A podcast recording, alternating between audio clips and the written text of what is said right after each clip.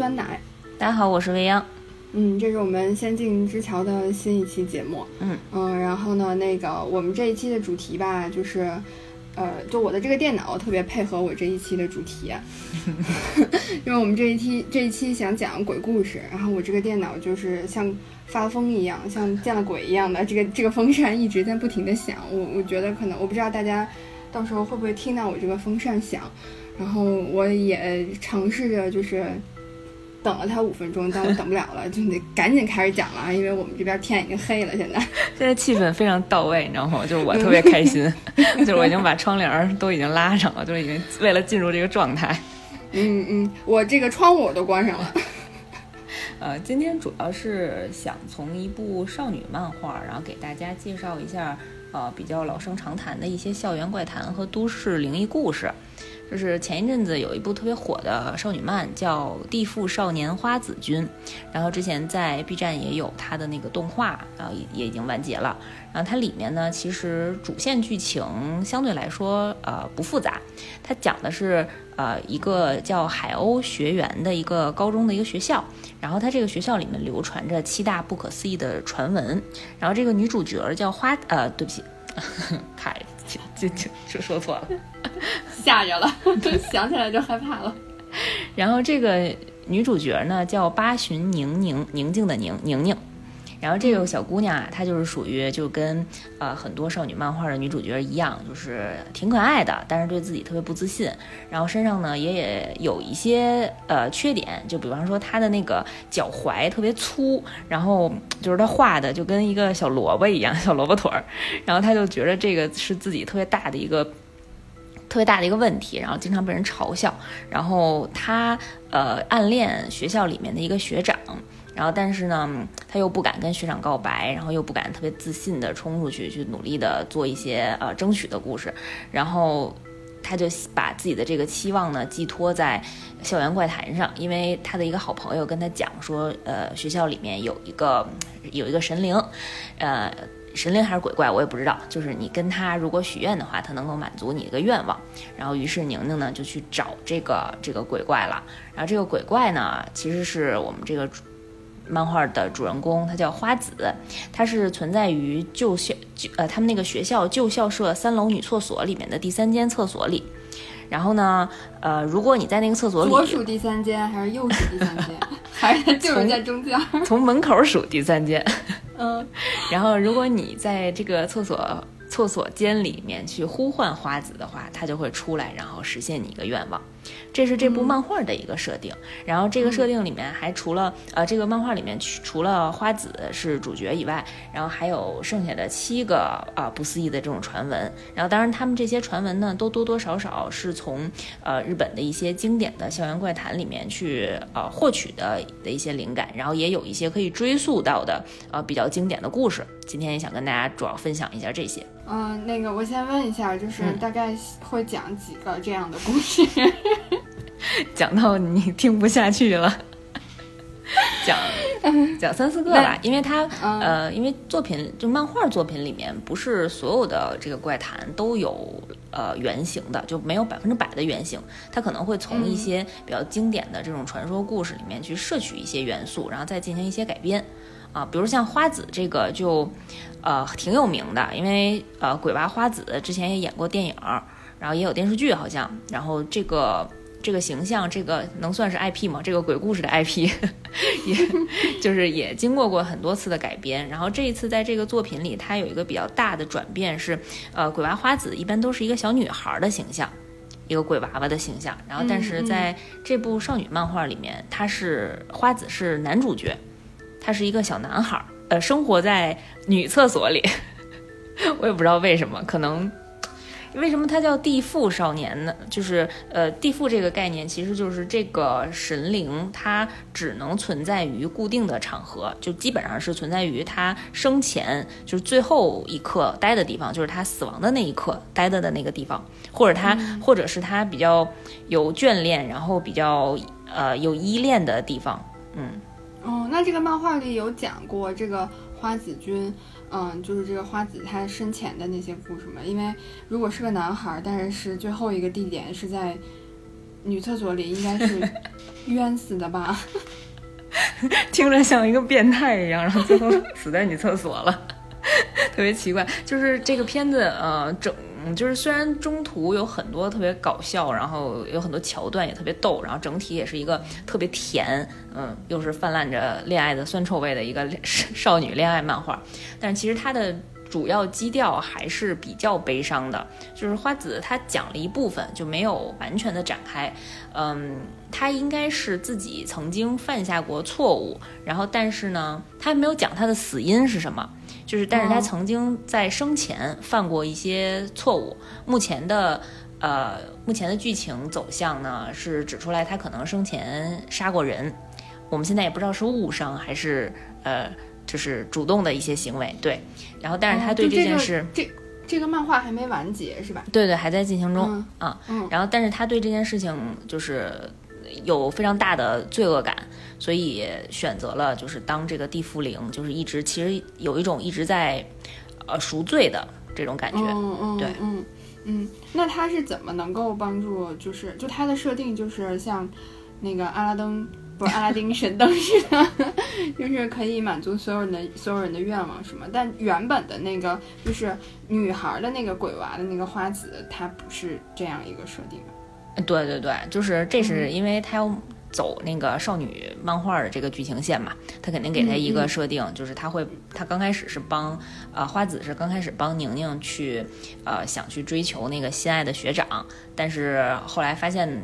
就是宁宁可能也不是那么喜欢学长，只不过那个学长是学校里的校草，然后就是闪闪耀着金光的那种校园的一个红人，对，然后他就其实想说寄托这种。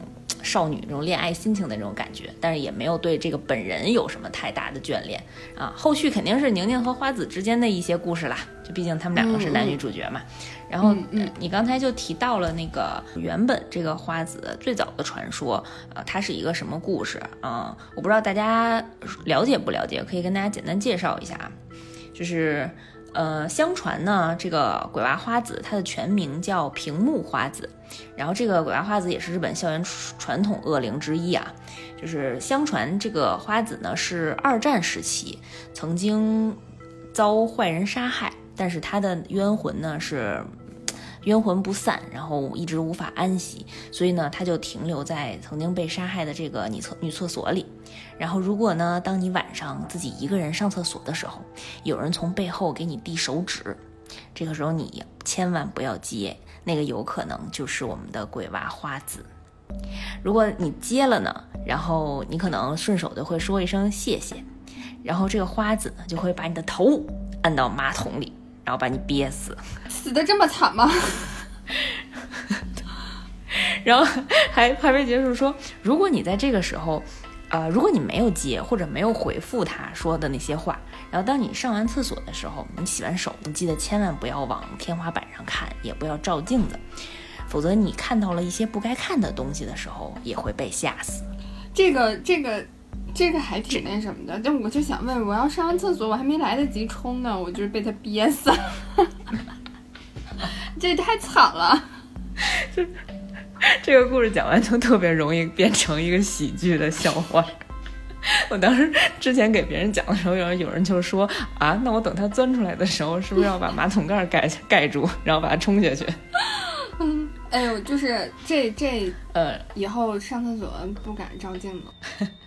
就是上厕所，哎，那个我记得可能有点跑题啊，就是呃，欧美也有一个血腥玛丽的故事，就是他当时就是讲，因为你提到了照镜子嘛，他当时就讲说你在照着镜子的时候，一定不要呃对着镜子喊三声 Bloody Mary，好像是这个啊。谁会对着镜子莫名其妙喊三声同样的话？当但是当你想跟，比如说想跟恶魔去签订一些契约的时候，你用这个方式就能把它召唤出来了。就是你知道你不知道这个故事的时候，你就不会干这件事情。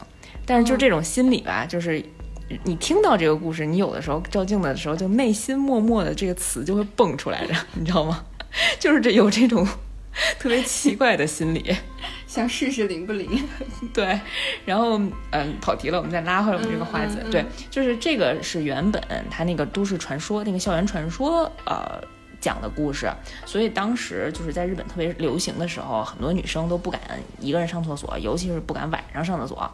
然后他们当时有一些大人，然后去那个吓唬不听话的小孩的时候，就跟他说：“呃，你不听话，你就能看见花子，然后花子就会把你带走。”嗯，然后有的小孩就特别特别听话，被吓着了。在家里就是就是在家里上厕所也一样，也会被花子 逮到对吗？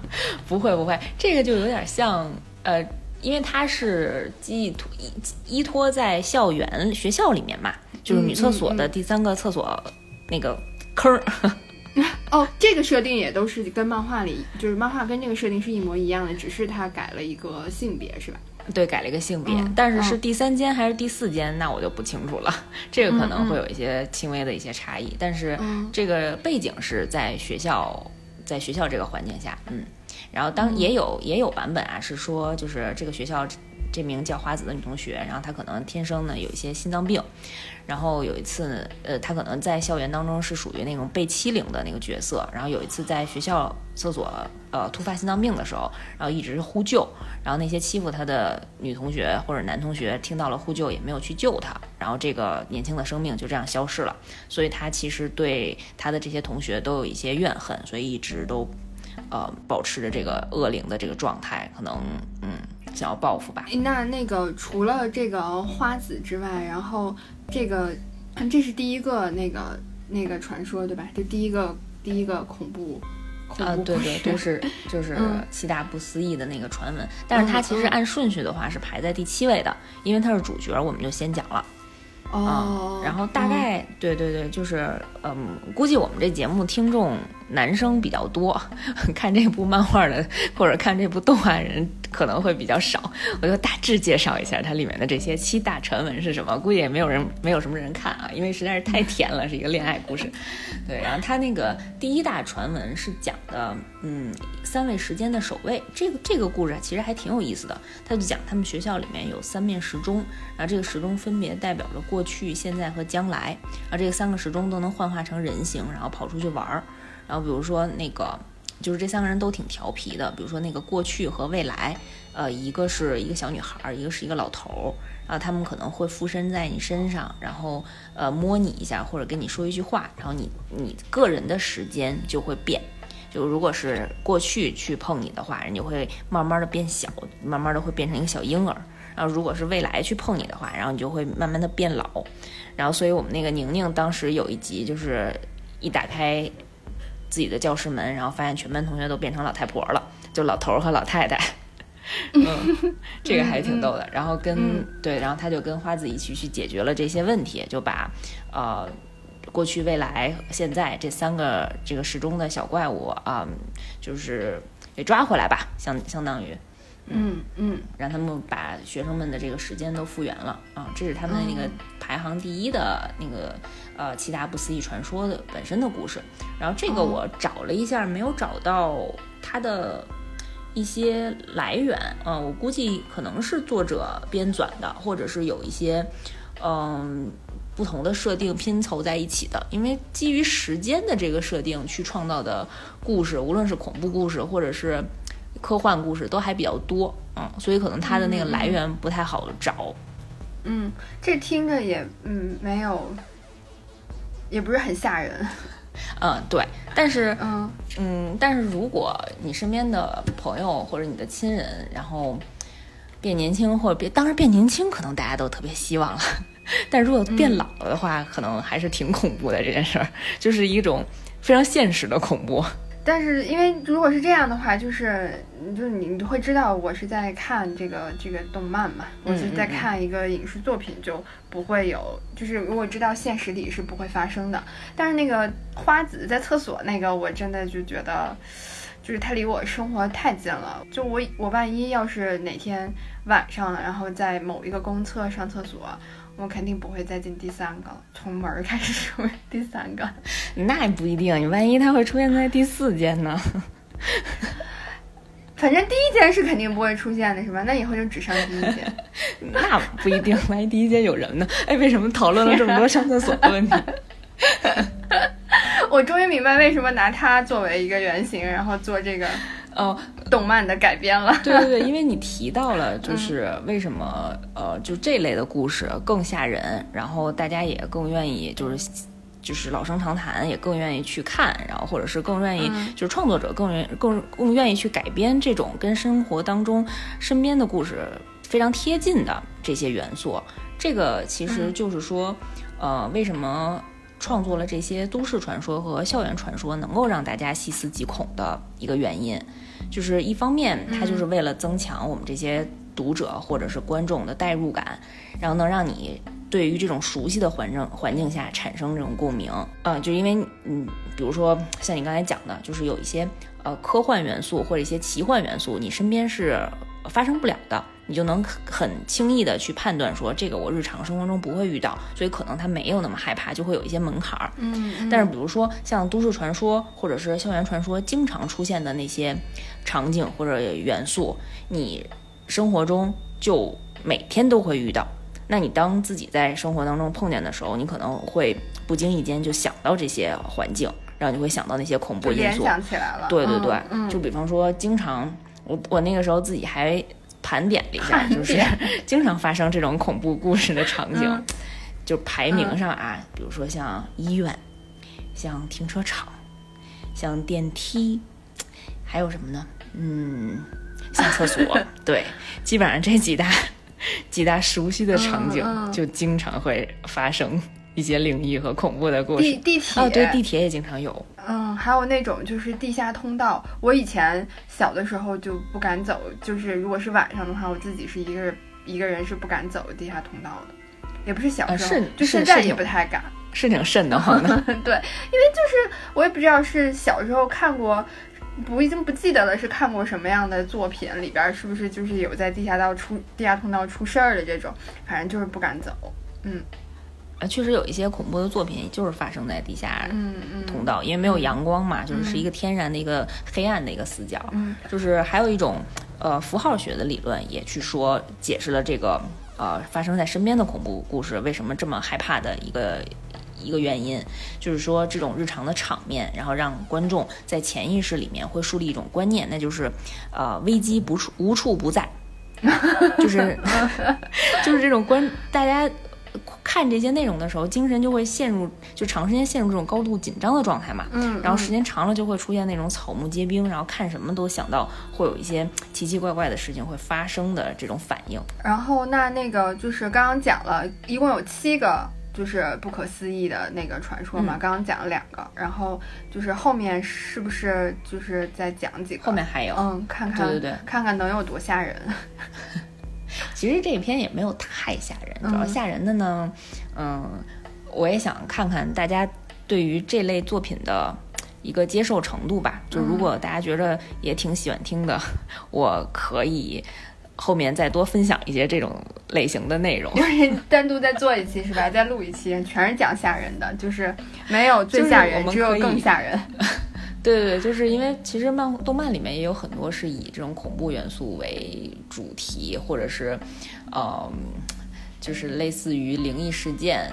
集锦啊，或者它的主线就是一些呃涉及了很多恐怖元素这样的内容啊，还挺还有的还挺经典，还挺有意思的。嗯，然后呃刚才讲到了就是第七和第一个传说故事，然后我们讲第二个传说故事，它那个漫画的设定里面，这个第二个传说故故事的名字叫甲之阶梯，那个甲的文字是一个山一个甲，就是那个字。嗯，嗯。然后它设定是说，我们这个学校里面，然后有一个通往旧校舍的楼梯，然后你绝对不能踏上那个楼梯的第四节台阶，然后那个第四节台阶呢，你踩上去会被传送到一个异次元，然后那个异次元里面呢，可能会有很多特别巨型的玩具或者提线木偶，然后当然也有很多危险，然后你就不知道你会在那个空间里会发生什么事儿，反正凡是。呃，踏上那节阶梯的同学就再也没有回来过。嗯，这就是校园传说版本的故事。嗯嗯嗯。然后这个我查了一下，就是有一些比较经典的呃来源是有一个叫十三阶梯这样的故事。然后这个故事原本的内容呢是说，呃，也是在学校里面，学校里面有一段楼梯，它你白天去走的时候，如果你数数，然后你就会数到十二阶。楼梯，十二节阶梯就没有了。然后，但是你晚上去的话呢，你就会数到第十三节阶梯。就是它白天跟晚上这个这个这个阶梯长短不一样。对，然后。嗯，这个故事是说，如果你数到第十三节阶梯的时候呢，就是你千万不要觉得自己数错了，回头再数一遍，然后否则你就会开启进到另外一个世界的大门。这个是原本的故事。嗯，但我如果不数的话，我就还可以继续待在我现在的这个世界里面，然后安然无恙，对吧？什么都不会发生。哎呀，你问了我一个这么绝对的问题，我也不能保证你安然无恙啊。嗯，除非我是这个故事里的主角，我能保证你安然无恙，我有主角光环。嗯嗯嗯。那你刚刚说那个假肢阶梯，就是在漫画里的那个，就是说不能踩到第四节台阶，那就是我走到第三节之后，然后我跳两级，我直接踩在第五节台阶上，你不会有问题的吗？可以可以，对对对对。因为我就想到那个画面了呀，就是我不能踩到它，那我就要跳过它，然后我就想起了，就是那个大家。就是我不知道，就平时有人是他走路是不能走在井盖上的哦，是的，是的，哦，就说因为那个井盖不是说，呃，你走在井盖上会带来不好的运气嘛。然后我以前有一个同事，就是他高高的一个个子的一个男孩，然后我们比如说有时候出去吃饭的路上就有他有时候就一跳一跳的那种，这，然后我就观察了一下，就是一到井盖他就跳，一到井盖他就跳，然后，然后你说我就问他超级玛丽。然后我就问他，我说你为啥要跳井盖？因为我从来不知道这个这个有就是跳井盖有不好的寓意嘛。然后呢，那个我说你是怕掉下去吗？我说不会有这个井盖这么不结实的吧？然后就毕竟就是还是在首都嘛。然后呢，那个他就说不是，他说那个就是如果踩在井盖上的话，会带来不好的运气，可能就赚不到钱了呀什么的。呃，会有类似的这种。我小的时候就是。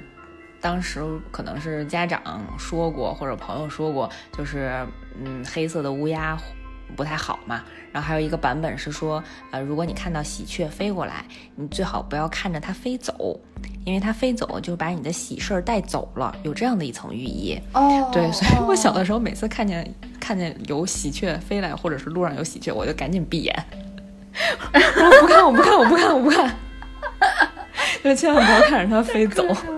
然后再往后，对，再往后的那个故事呢，讲的是，呃，名字叫美术室里的四岛同学。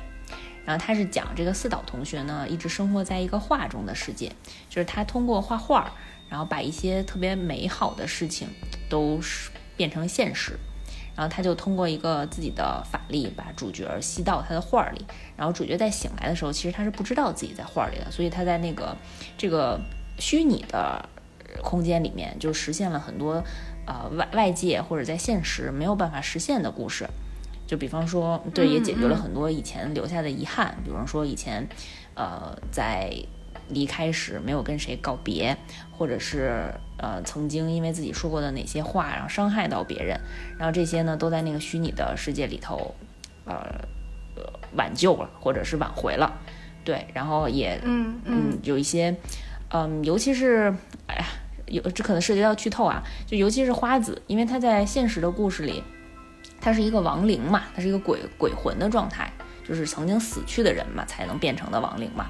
然后，但是他在这个虚拟的画中的世界，他就变成变回了曾经活着一个鲜活的呃高中生。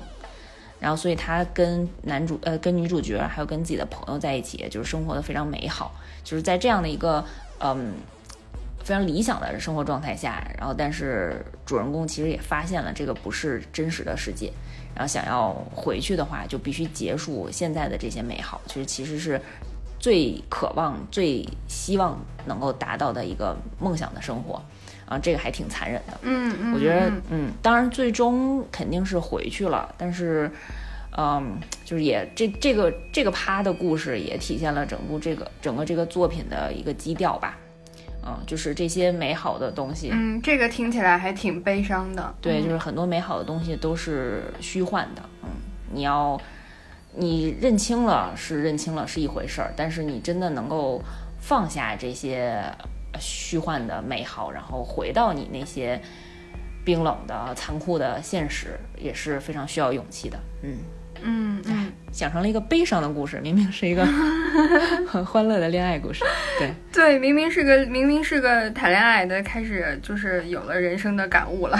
对对，因为基调还是比较悲伤。然后这个的故事，呃呃，可能会有一个来源，就是我嗯有一点不太像啊，但是我觉得比较牵强，能够结合上的，就是有一个呃。比较久远的校园传说，它讲的是理化教室的女学生。然后这个女学生的故事呢，是说曾经有一个女同学，然后她晚上，哎呀，你说这些女同学为什么都是在晚上出没呢？怎么就不回家呢？就在晚上，在这种昏暗的教室里换灯泡，然后一个不小心呢，她就从椅子上摔下来了，但是脖子上。本来他们那种日本水手服不是会有那个领巾吗？嗯嗯嗯。啊，然后那个领巾呢就勾在了灯座上。哎呦我的天呀！就是活活被吊死了。对，然后他就当场就被吊死了。然后后来呢，守夜的老师在巡查的时候，然后呢就看到了这个女学生的尸体。然后因为这个可能是尸体的重量的原因，他就带着那个灯啊就在晃。所以那个灯光也是一闪一闪的，然后整个女女学生的尸体也是这样一摇一摇的。所以这这个故事衍生下来呢，就是说，经常有同学如果晚上不回家，然后在特定的教室里面，呃，一个人留在那个教室的时候，他就会觉着自己的后脖子呢会有什么东西老拍他，或者是老碰他。然后如果你回头呢，也发现不了有什么。有也发现不了人，就是你身后是没有人的。但是如果你抬头呢，你就会发现你的头上悬着一个尸体。刚才碰你脖子的就是那个女同学的脚。天呀，怪不得老师家长老说放学快回家呢。对对吧？我就是 嗯，不知道为什么大家放学都不回家，就是 可能就是呃，因为好多故事也是会说放学的时候然后大家试胆那种试胆大会。呃，或者是一起去探险，就是想在十二点的时候，然后去到学校的这些传说的教室啊，或者传说的楼梯，啊，想去一探究竟。嗯，所以就是你如果要换灯泡，你就穿一个没有领子的衣服。嗯，换灯泡还是让一个怎么说呢？让一个不会被挂起来的人 去换吧。让一个手脚灵活一点，对，就是让这种柔弱的女同学，我们就不要让她干这种体力活了。我们身边的男同学，对我们身边的男同学，能不能站起来多多帮忙一些啊？啊，那除了就是这个漫画里面说的这些传说之外，就日本，它应该还有其他的这些，就是所谓的都市传说或者校园传说之类的。反正就因为日本的那些恐怖片也挺有名的，嗯。有一个我不知道你听没听说过，还挺有名的，叫《百鬼物语》，呃，应该很多作品里都涉及过。就是，嗯，《百鬼物语》它的原型是说，呃，每年的鬼节，就是日本有一个节，然后它叫撒豆节，然后也称为鬼节，就是在鬼节的那天晚上，然后你可以聚集一百个人，然后在同时在一个比较空旷的教室里面。然后我们点起一百个白蜡烛，轮流开始讲鬼故事。然后每一个同学讲完呢，就把自己手中的这个蜡烛吹灭，然后依次轮流轮流下去讲。然后随着这个故事越讲越多，然后气氛肯定就越来越恐怖，然后大家的这种恐恐惧感就越来越上升。然后熄灭的蜡烛越来越多的话，然后我们这个光线呢也就越来越暗。呃，当你讲到。最后一个故事的时候，我们把最后一根蜡烛吹灭了以后，这个鬼门就开启了。我们这些妖魔鬼怪就会从鬼门进入到人间。这个是一个百鬼物语的一个仪式啊。当然，这个一百个故事都要在零点之前讲完，就是最后卡个点儿吧。就是最后一个故事讲的时候是正好零点的钟声敲醒，然后我们这样，哎，浩浩荡荡，我们这个百鬼夜行的。这些鬼就全都出来了，所以就日本也是有鬼节的。呃，对对对，嗯，他们的鬼节是也在夏天吗？就咱们的鬼节好像就是每年七月份嘛？不是？嗯，中元节嘛。哎，我真是现在在查呢。嗯，我看看啊。嗯，每年农历七月十五号，呃，就七八月的时候对，，在嗯佛教当中，就是对，就是他们那个这个盂兰盆节，这是念盂吗？不知道，就当它是吧，一个鱼一个敏，可能是吧。但是，但是这个这个是就是这个只是一个传说，对是吗？就是刚刚讲的这个，就是讲鬼故事，啊、那个就是把鬼都引到人间来，这个是只是一个传说，是吗？还是说这个是他们的一个风俗？但应该是他们的风俗吧？谁会在鬼节的时候讲鬼故事，把鬼引出来？他们都是驱鬼。嗯这个。这就是这个肯定，呃，首先我也凑不到一百个人，然后其次我也找不着一百个蜡烛，我也没试验过。当然有机会的话，可能大家也可以可以玩一下啊。当然，可能装出来的并不是鬼，可能是警察。得是多有好奇心才想去试一下的。说说你说你聚众啊，说你聚众点火，嗯，还得记得戴口罩。哎呀，呃，但是就是刚刚也说，就日本有好多那种恐怖电影嘛，然后什么恐怖电视嗯剧什么的，然后嗯就动漫里面也有好多这种，就他们就日本人这么热衷于去讲这些东西。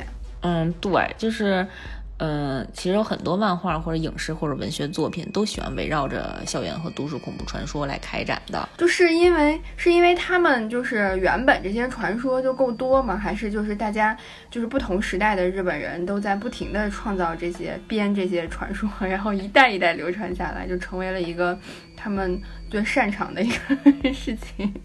呃，其实还是有历史渊源的，就是三百嗯年前江户时代的时候，然后那个时候流行那种绘本嘛，就是很多画师，然后也流行用这种妖魔鬼怪的主题去创作，嗯然后因为，呃，就是这些所谓的他们会把一些呃老百姓生活里面的一些情景和大家当下然后遇到的一些问题，然后嗯。比喻成妖魔鬼怪，或者是这种亡灵啊、幽灵啊这种恐怖的元素，然后呈现出来。嗯，因为有的事情，毕竟不能走写实派来去反映啊，是吧？嗯 后面的就内容就不能说了。他们三百多年之前就开始愿意画这些吓人的这些鬼故事了。哎，咱们也咱们也画的多，《聊斋》什么的。呃，我觉得可能有很大一部分因素是日本的信日本信教的人口会比较多，就是它的那个原生宗教是神道教嘛。呃，就是它就是基于日本自古以来的民间信仰和一些自然崇拜，然后属于那种多神信仰，就是神道教，它不是单一神。然后它这个神道教的特色呢，就是将这种世间万物中令人慰藉以及崇拜的都视为神灵，然后它会从山山河湖海之类的这些自然现象或者自然，呃自然界的物品当中，然后这种祖灵啊，然后这种传统的神话当中的这些神体和英雄，然后都可以作为一些信仰。嗯，然后数量就非常多了，然后就他们经常也会统称为什么八百万神，用这些描述来去形容，就因为他们相信万物有灵嘛，然后所以就是因为他们信这种，无论是神灵还是亡灵，然后这个人口比例又非常大，所以呢，就是这种灵相对的灵异事件或者都市的这种。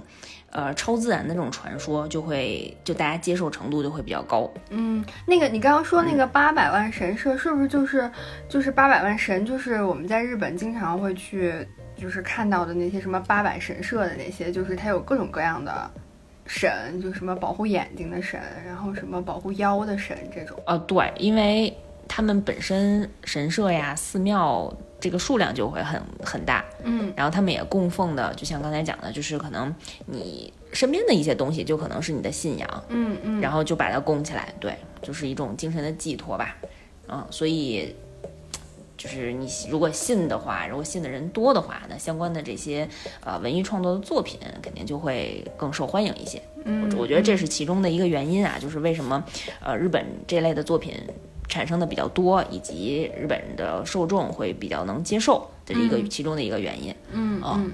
然后再有一个呢，呃，这是我自己的想法啊，我是觉着，呃，就是日本社会相对来说还是压力比较大，然后人与人之间，这这种关系呢也比较微妙，就是日本人其实对就是其实内心还是比较压抑的，然后对生活也有很多不满，所以呢，就是有一部分人呢会把日常的这些不如意的情绪会寄托在这种啊神神魔鬼怪身上。然后通过他们的一些故事，通过这些文学作品，然后来去呃整治自己在日常生活当中没有办法去打击报复，或者没有办法去正面的去反抗，或者正面的去抵抗的一些人或者事情。嗯，就是有一个情情感的一个一个一个宣泄的一个出口呗。嗯，对，就是日常压力比较大。然后也不敢说什么，只能憋在心里。然后回家就炸小人儿，是吧？然后就看恐怖片里面那个那些被妖魔鬼怪 生吃的，然后就发泄一下，觉得特别爽。然后就想着，哎呀，这个这个如果是我的上司，或者是今天晚上撞我的那个人该有多好。这 是我自己那个一些呃。没有根据的揣测啊，但我觉着可能会有一些影响，因为我我日常生活当中，如果比如说这段时间压力特别大，或者是特别烦，然后心里头有一些郁郁郁郁寡欢，对，这种不忿的时候，我我就特别喜欢看恐怖片儿，我就觉得特别爽。但但是就是你会觉得是解压吗？就是就是因为我我是特别害怕看恐怖片儿，我觉得看恐怖片儿一点都不爽。就是 多吓人啊！就是我本来我本来就已经工作很累了，然后很辛苦了，然后我还得看这些东西，然后刺激我自己的神经，然后刺激我自己的视觉。我看完之后还保不齐的，我还老得想着，然后就老觉得生活里得有点啥不对劲的那种。呃，我因为我觉得不同的人看恐怖片的心态还是不一样的。就比方说，你是不喜欢看恐怖片的。就有的时候我，那我想让你看，我只能按着头给你安利，或者拉着你在我电脑上看。对，然后但是像我们这种喜欢看恐怖片的人，也分成不同的几类。然后有的人呢，就是属于说，嗯，我日常可能为了放松一下，然后或者压力大的时候要消遣一下，那我看这种恐怖恐怖片儿或者是这种灵异相关的内容的时候，我暂时就会忘了生活当中的一些烦恼，然后我通过在这个剧情里面得到的这种紧张和刺激。然后我就释放了我本身精神上紧绷的这种压力，嗯，我觉得是这样的一种放松啊。我有的时候就这样，然后甚至我有一段时间，就比方说感冒比较严重，然后脑袋嗡嗡的，然后也干不干不了什么啊工作相关的正经的事儿的时候，我有的时候就特别选特别呃经常的会选择看几集恐怖相关的一些剧集或者是恐怖片儿。我在看这个的时候。我觉着我麻痹的神经会得到，我会被唤醒，可能因为主角那个 嗷嗷乱叫，可能会把我叫起来。嗯嗯，哎，这个这个还挺好的，因为我我我完全没有想到过，就是就这个东西看恐怖片会会解压。听你这么一说，就感觉好像还真是，就是我。会完全投入在这个剧情里。那你看恐怖片的时候，你肯定不会再看手机了，对吧？就如果就你微信肯定不就是想你也不会看的。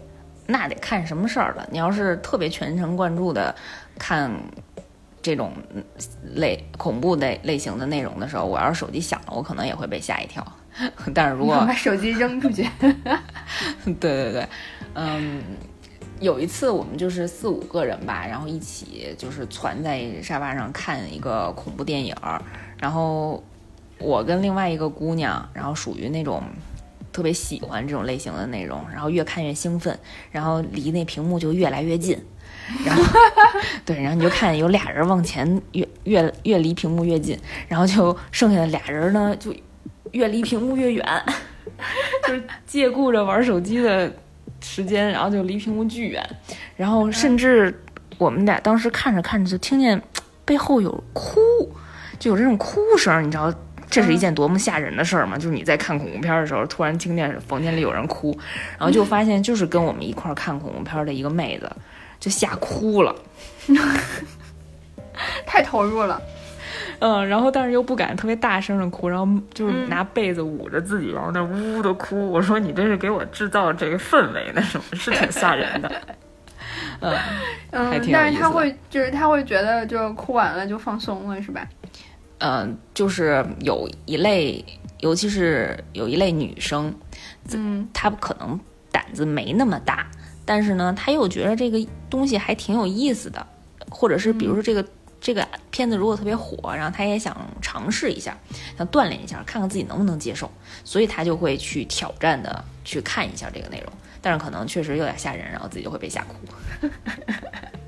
嗯，然后嗯，除了我觉得这种释放压力的原因以外，嗯，其实我们这个特别著名的一个心理学大师弗洛伊德，嗯。我们把他叫出来说一说啊，他曾他曾经就说过，说人的内心深处呢，都存在着这种攻击本能和死亡本能。然后攻击本能就是你想毁灭一切，然后毁灭世界，然后能获得真正的 inner peace 或者安详的这种冲动。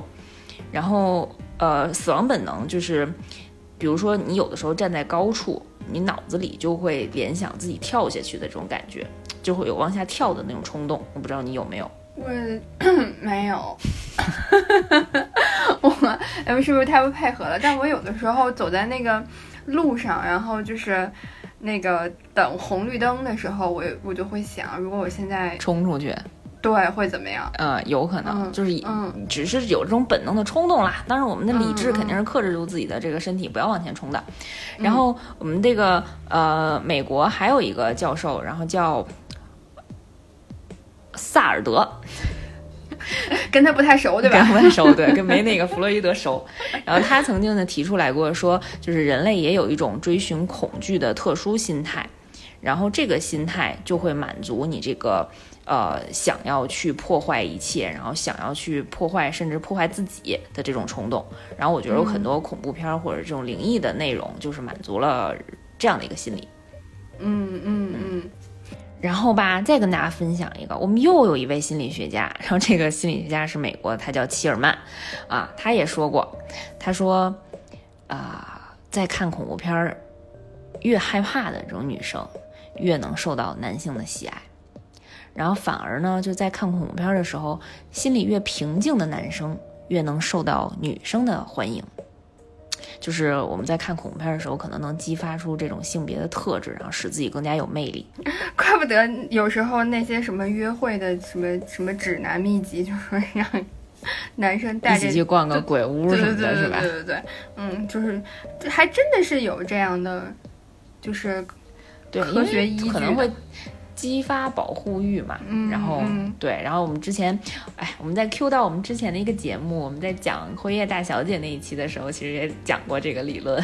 哦，对对对，当你的那个 对，当你在处于一个紧张或者兴奋或者紧呃恐恐惧的这种状态的时候，你的那个肾上腺素分泌就会比较强烈嘛，嗯，然后它会让它会告诉你的头脑说你现在。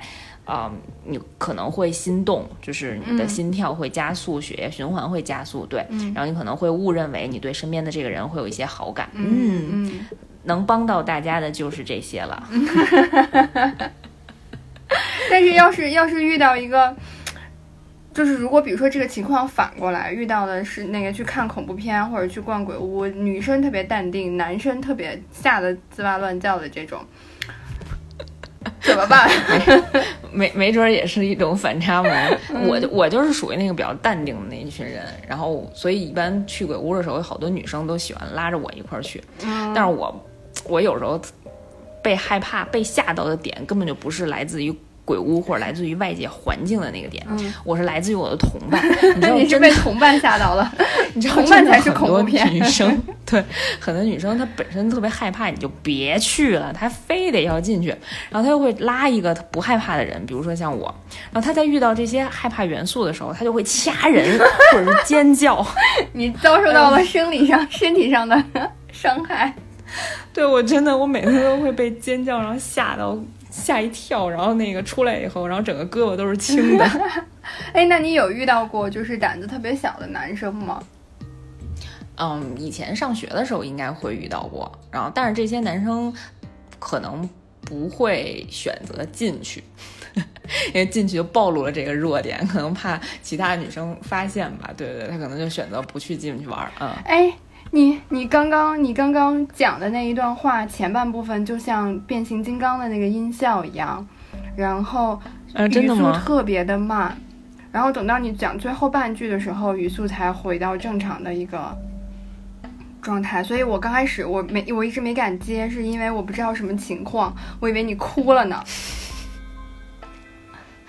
嗯，我们的这个，我们这一期节目已经出现了我好几次灵异的现象了，从电脑到手机到录音的这个音效效果，我真的有点讲不下去了。我不知道，我一会儿一会儿要听一下，看看是不是是是什么问题。然后你现在说的，我这个晚上我已经不敢睡觉了。嗯，那我们剩下的就下一期再说吧。然后那个就是，如果有有有有朋友觉得这个太小儿科了的话，然后就是想像那些想要去鬼屋、胆子小、想要去又要想要去鬼屋走一圈的这个女朋女女孩的话，就是你可以给我们留言，你可以提名说你想要讲，你想要听更可怕的故事，我们可以再准备一期。嗯，对对对。嗯，我很期待给大家讲鬼故事。然后我们我们也来就是互相挑战一下。可以可以可以。那那行，那那我们赶紧检查一下我们这是什么情况。然后我去听一下，然后那个希望是我不会真正的录成那个样子。如果是那个样子的话，我可能还得我们还得重新再录一遍。哎呀，太吓人了。好的，没事没事啊，那今天先这样吧。好，拜拜。早点睡觉，拜拜，嗯。拜拜，嗯。